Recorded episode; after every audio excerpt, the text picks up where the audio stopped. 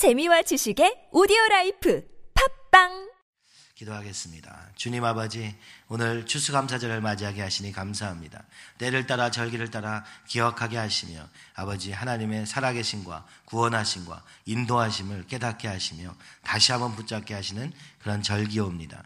주님 오직 주님께만 감사드리며 주님께 감사드림으로 우리의 신앙생활이 날마다 든든해져 가고 주님 앞에서의 삶이 아버지 날마다 하나님 보시기에 아름다운 그런 삶으로 인도하여 주시옵소서. 예수님의 이름으로 기도하옵나이다. 아멘. 예, 오늘 추수감사절입니다. 추수를 감사하는 것은 우리가 어, 이 시기를 11월 마지막 주쯤으로 잡는 것은 미국의 청교도들에게서 나온 것이라고 얘기할 수 있습니다. 그들이 메이플라워호를 타고 미국 신대륙을 건너갔던 역사적인 사건과 그 역사적인 사건이 곧 하나님께 대한 감사로 이어졌음을 우리는 역사 속에서 그리고 그래서 우리 한국 기독교는 미국의 이 절기의 기간을 따라서 추수감사절을 드리고 드려왔습니다. 그러나 바로 이 추수감사절은 그들 미국에 있는 추수감사절에게서 나온 것이라기보다는 구약의 성도들이 지키던 수장절에서부터 시작되었다고 말할 수 있습니다. 초막절, 수장절, 맥주절 이와 같은 장, 어, 절기가 바로 추수감사절과 같은 어, 절기인 것이죠. 그래서 이 추수감사절에는 두 개의 이름을 가지고 있는데 하나는 초막절입니다. 이것은 어, 하나님 앞에서의 이름이라고 생각할 수 있습니다. 이 기간에 이스라엘 백성들은 초막에 머물면서 구약 어, 그 구약에 나오는 애굽에서 그들을 구원하셨던 하나님의 구원하심을 기억합니다. 하나님 앞에 가지고 식물을 네 가지를 가지고 나오는데 종려나무, 버드나무, 잎이 문성한 나무와 아름다운 열매를 가지고 그 주님께서 어떻게 출애굽하게 하셨으며 그 하나님이 우리를 어떻게 출애굽하게 하셨으며 가나안을 정복하게 하셨는지를 그 하나님의 구원을 감사하는 의미로 드리는 절기였습니다. 그래서 이 감사는 구원에 대한 감사라는 것을 우리가 꼭 기억해야 될 것입니다.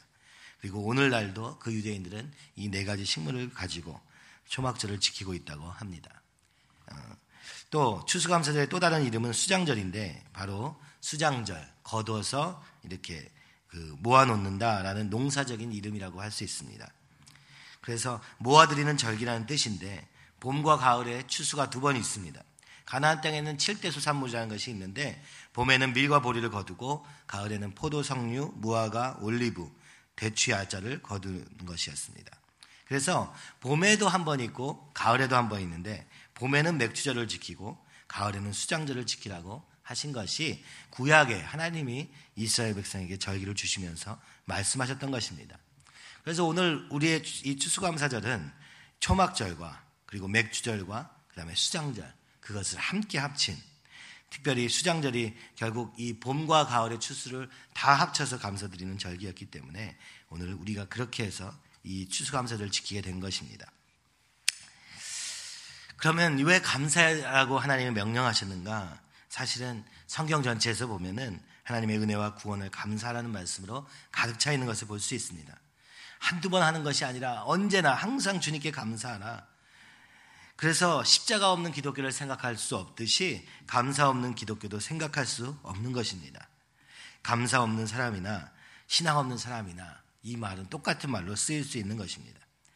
그래서 이 감사는 기독교에 의해서 믿음으로 말미암아 생기는 어떤 덕목이 아니라 이건 본질적인 의미를 가지고 있는데 그러면 무엇을 감사하기를 하나님이 요구하셨는가를 오늘 시편 107편을 통해서 함께 보시고자 하는 것입니다. 시편에서 어, 참고로 시편에서 105편, 107편, 108편, 135편, 136편은 대표적인 감사들로 이루어진 시라고 말할 수 있습니다. 그 중에서 오늘은 107편 이것이 언제 지어진 시냐? 바로 이스라엘 바벨론 포로 이후에 돌아오면서 다시 이 바벨론에서 구원하신 하나님의 구원으로 인하여 감사하면서 드리는 시라고 말할 수 있습니다. 포로 생활 중에서 외국에서 그것도 바벨론에서 포로 생활 가운데 있던 그들이 본국으로 돌아오는 긴 역사를 돌아보면서 하나님이 어떻게 그들을 인도하셨는가, 사랑과 은혜로 감싸셨는가, 비록 어, 거역하고 불순종했던 그들을 어떻게 인도하셨는가를 오늘 기억하면서 부른 찬양이라고 말할 수 있습니다. 이 107편의 1절부터 9절 사이만 보아도 우리가 무엇을 감사해야 될지가 아주 분명하게 나타납니다. 첫 번째가 1절의 말씀에 있는 대로 여호와께 감사하라 그는 선하시며 그 인자하심이 영원하리로다. 이렇게 말씀합니다. 시편에 있는 이 감사 찬양들을 보면 대부분 이 말이 똑같이 반복되어 있는 것을 볼 수 있습니다. 감사하는 이유는 바로 그분이 선하시며 그 인자하심이 영원함이로다. 이렇게 외치고 있는 것입니다. 우리는 이제 첫 번째, 두 번째, 세 번째가 있는데 보통 세 번째부터 시작해서 감사를 생각하기 때문에 어, 구체적인 삶에서 인도하시는 걸음들 속에서 1년 동안 농사를 지으면서 그 농사적인 의미로서의 추수감사들을 많이 생각하기 때문에 이 첫 번째가 좀 생소하게 느껴질 수 있습니다. 그런데 성경은 거꾸로입니다. 하나님이 오늘 내 삶을 한 1년 동안 잘 지켜주셨기 때문에 감사하는 것 이전에 먼저 하나님의 선하심과 인자하심 때문에 감사하다고 이렇게 고백하고 있는 것입니다. 그래서 환란도 많았고 시련도 많았지만 그래서 하나님이 이 가운데서도 우리와 함께 하시면서 여기까지 인도하신 것에 대한 감사가 분명히 있습니다. 그럼에도 불구하고 감사하게 되는 우리의 감사가 있습니다. 그런데 시인은 그 먼저 하나님의 선하시고 인자하심 때문에 감사한다. 이렇게 얘기하는 것입니다. 만약 하나님이 선하시고 인자하시지 않았다면 오늘 우리는 조금 어떤 소망도 가질 수 없는 그런 사람들이라고 이야기하는 것입니다. 우리를 지으시고 인도하시는 그분이 선하시고 인자하셔서 오늘도 우리를 사랑하시고 구원을 계획하시고 실행하시고 또 구원하셨고 또 오늘도 인도하신다는 사실에 그 모든 어, 사건들의 가장 근본에는 이 하나님이 어떤 분이신가에 달려 있다고 얘기하는 것입니다. 그래서 그 하나님의 선하심과 인자하심이 게다가 잠시 잠깐 어쩌다 가끔씩 있는 것이 아니라 오늘 여기서 이렇게 고백하는 것이죠. 영원하다. 영원한 하나님의 감, 어, 선하심과 인자하심이 오늘 우리의 삶을 붙들고 있는 근거가 된다. 이것 외에는 소망을 가질 이유가 없다. 이렇게 얘기하는 것입니다. 인간의 선이나 사랑은 다 일시적이며 그리고 그래서 사랑한다 하면서도 아침에 사랑한다 하고 밤에 미워할 수 있는 것이 인간입니다. 불완전하고 일시적인 것이어서 우리는 거기에다 소망을 둘 수 없는 것입니다. 그러나 변하지 않는 하나님의 선하심과 인자하심이 바로 우리의 희망과 꿈이라고 말씀하고 있는 것입니다. 하나님의 선하심과 인자하심이 영원하기 때문에 오늘 비록 당장 어려운 일이 있어도 우리는 용기를 내어서 다시 한번 시도해 볼 수 있고 또 그것을 인하여서 날마다 그 하나님의 사랑 가운데 살 수 있고 또 죄를 발 아래 짓밟고 살 수 있게 되었음을 이야기하는 것입니다. 철저한 절망과 허무주의에 빠진 오늘날은 바로 이 상대주의로부터 시작되었음을 우리는 잘 알게 됩니다. 상대주의의 어, 부정적인 측면이죠. 다 상대적이니까 모든 권위와 질서를 다 해체하고 나니까 무엇도 믿을 것이 없는 것입니다. 나를 믿어야 되는데 나는 내가 생각해도 믿을 만한 존재가 아니니까. 그래서 절망과 허무주의에 빠지는 세상이 된 것입니다. 그래서 감사란 도저히 나올 수가 없는 것입니다. 사실 우리 자신을 생각만 하면 감사할 이유가 별로 없는 것입니다. 오늘 내 안에 불안전함과 연약함과 그 모든 것을 위해서 절망과 허무에 빠지기 쉬운데 오늘 성경이 이렇게 말씀하고 있는 것입니다. 너희가 먼저 이 하나님이 선하시고 인자하심을 믿으라 말씀하고 있는 것이며 바로 그것 때문에 감사가 우리가 시작될 수 있는 그 근본이 되는 것이다 라고 얘기하는 것이죠. 그래서 하박국 선지자는 이 하나님의 은혜를 감사하는 기도에서 이렇게 말합니다. 비록 무화과 나무가 무성치 못하며 포도나무에 열매가 없으며 감람나무에 소출이 없으며 밭에 식물이 없으며 우리의 양이 없으며 외양간에 소가 없을지라도 나는 여호와를 즐거워하며 나의 구원의 하나님을 인하여 기뻐하리로다.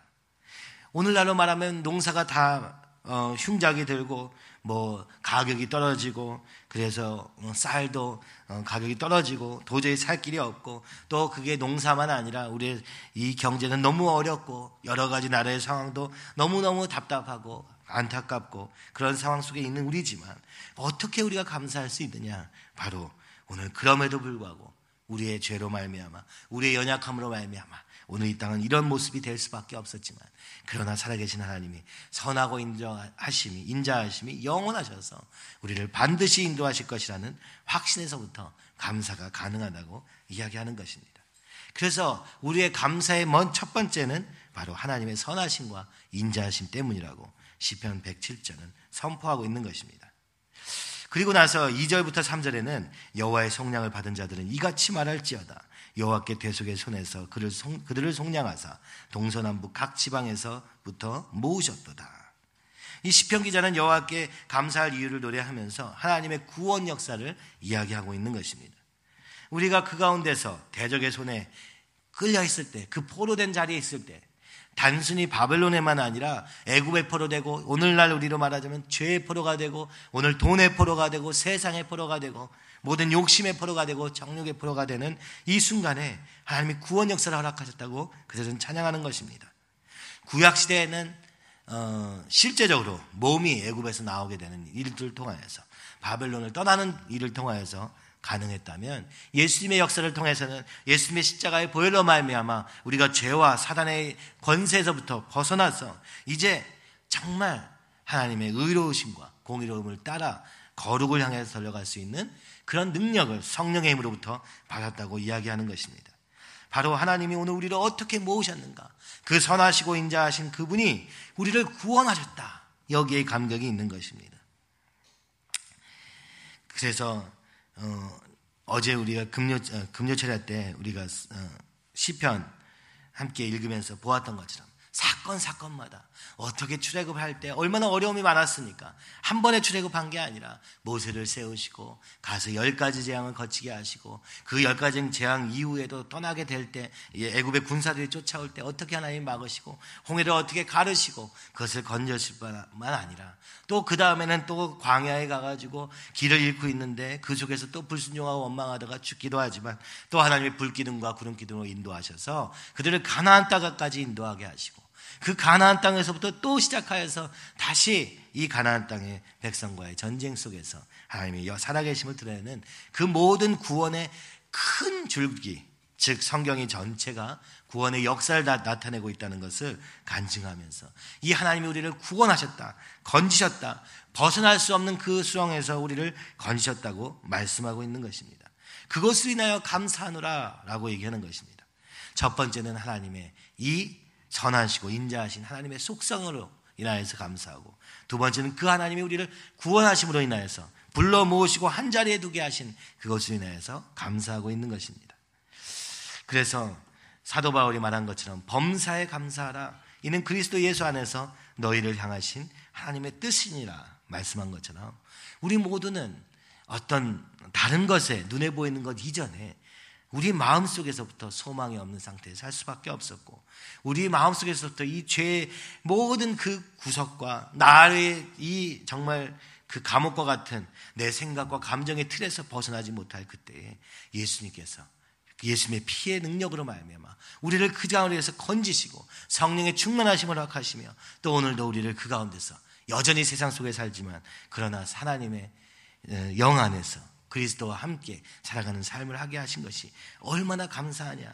그러므로 사업이 잘 되든 못 되든 몸이 건강하든 병들었든지 어떤 경우라도 하나님이 나 같은 죄인을 속량하신 것을 인하여 감사할 수 있다고 감사한다고 오늘 107장 2절과 3절은 이야기하는 것입니다. 그래서 우리가 이 추수감사절에 꼭 기억해야 될 것은 내가 지금 무엇 때문에 감사해야 하는가? 그죠? 아, 당장 상황을 보면 감사할 게 없는데 무엇으로 감사할 수 있을까? 저는 이 시편이 답이라고 생각합니다. 날마다 이 시편을 읽으며 여호와께 감사하라 그는 선하시며 그 인자하심이 영원함이로다. 이 결론을 향하여서 오늘 우리를 구원하셨음을 기억하며 여기까지 인도하신 주님 내가 죄와 사망의 음침한 골짜기에 있을 때 어떻게 건지셔서 주님께로 인도하시고 오늘 우리로 믿게 하시며 그 믿음으로 말미암아 오늘 새로운 길을 거룩의 길을 걸어가게 하셨는가를 돌아본다면 우리가 어떻게 죄의 그 수렁텅이에서 그 허우적되고 있었는지를 다시 한번 기억하며 그 애굽에서부터 건지신 하나님의 사랑을 오늘 기억할 때 우리의 입에서 감사가 모든 상황과 상관없이 나타나게 된다. 바로 이것이 구원에 대한 감격이요, 기쁨이요, 그리고 감사라고 이야기하는 것입니다. 그래서 우리의 일생 동안 지금 앞으로도 어떤 일이 벌어질지 모르지만 이 주님이 구원하셨다는 그 사실 하나를 두고 감사할 때 우리는 날마다 감사가 넘치는 삶을 살 수밖에 없으며 그 감사를 통하여서 더욱더 풍성한 감사를 이루시는 하나님의 놀라운 역사가 우리에게 이어질 것을 오늘 성경은 말씀하고 있는 것입니다. 세 번째는 무엇입니까? 하나님이 우리를 구원하셨을 뿐만 아니라 그 다음에 우리를 구체적인 걸음을 인도하셨다고 말씀합니다. 이것이 4절에서 9절까지의 내용입니다. 그들이 광야 사막길에서 방황하며 거주할 성읍을 찾지 못하고 길을 방황하고 있습니다. 찾지 못했습니다. 5절에 보니까 줄이 줄였습니다. 목말랐습니다. 그리고 피곤하였습니다. 어떻게 해야 되지? 나는 왜 사는가? 어떻게 살아야 되는가? 그 수많은 질문들 속에 있을 그때에 여호와께 부르짖었습니다. 그리고 그 주님께서 7절에 보니까 바른 길로 인도하사 6절에 보니까 고통에서 건지시고 바른 길로 인도하사 거주할 성읍에 이르게 하셨도다. 오늘 우리가 인생을 방황할 수밖에 없는 존재입니다. 그러나 오늘 살아계신 하나님이 우리를 인도하심을 이 믿음 가운데 살 때 보게 되는 것입니다. 그때 하나님께 감사가 넘쳐나게 되는 것입니다. 이 광야 길에서도 불기둥과 구름기둥으로 아무것도 없어 보이고 아무것도 보이는 것이 없는 그곳에 말씀으로 그리고 성령으로 불과 구름으로 인도하신 그 하나님이 놀라운 역사 그리고 만나와 매출하기를 그 가운데 허락하신 그것을 주님 뭐 주님은 오늘 우리로 기억하라 말씀하고 있는 것입니다. 바로 이것이 우리의 감사의 기도 제목인 것입니다. 오늘 우리가 어, 그 수수감사절을 맞이하면서 당장의 오늘 상황 속에서 지난 1년을 돌아보면서 먼저 하나님이 어떻게 나를 인도하셨는가 이 구체적인 걸음 안에서 인도하셨던가를 기억해내야 됩니다. 우리는 너무 어, 근시안적이어서 당장의 어려움 앞에서 하나님이 하셨던 것들은 다 잊어버리는 그런 망각의 습관이 있습니다. 그러나 주님은 말씀하는 것입니다. 네가 정직하게 하나님 앞에서 한번 돌아보아라. 이 한 해 동안 내가 너를 어디서부터 어디까지 인도하고 있는지.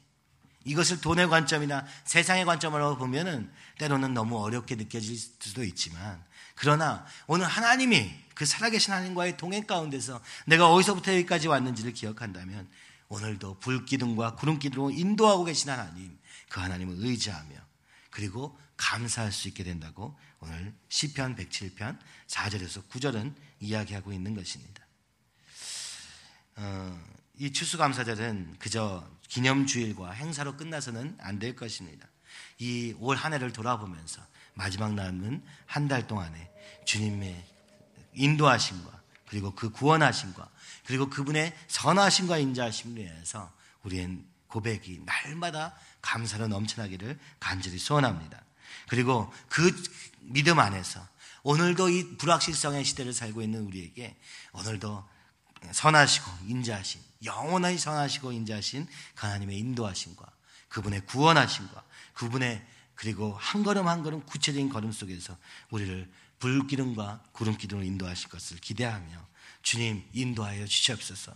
오늘 우리의 삶에 오직 주님만이 주인 되시며 주님 성경과 그리고 말씀과 성령으로 우리의 길을 인도하사 말씀을 볼 때마다 기도할 때마다 감격과 기쁨으로 주님과 함께 감사로 나아가는 우리 될 수 있도록 주여 인도하여 주시옵소서. 우리의 갈 길은 쉽지 않지만 홍해도 있고 여리고성과 같은 난관도 앞에 있을 것이 분명하지만 그러나 지금도 살아계셔 역사하시는 하나님 우리와 동행하시는 하나님으로 인하여서 감사할 수밖에 없는 것이 바로 그리스도인의 감사라고 말씀하고 있는 것입니다.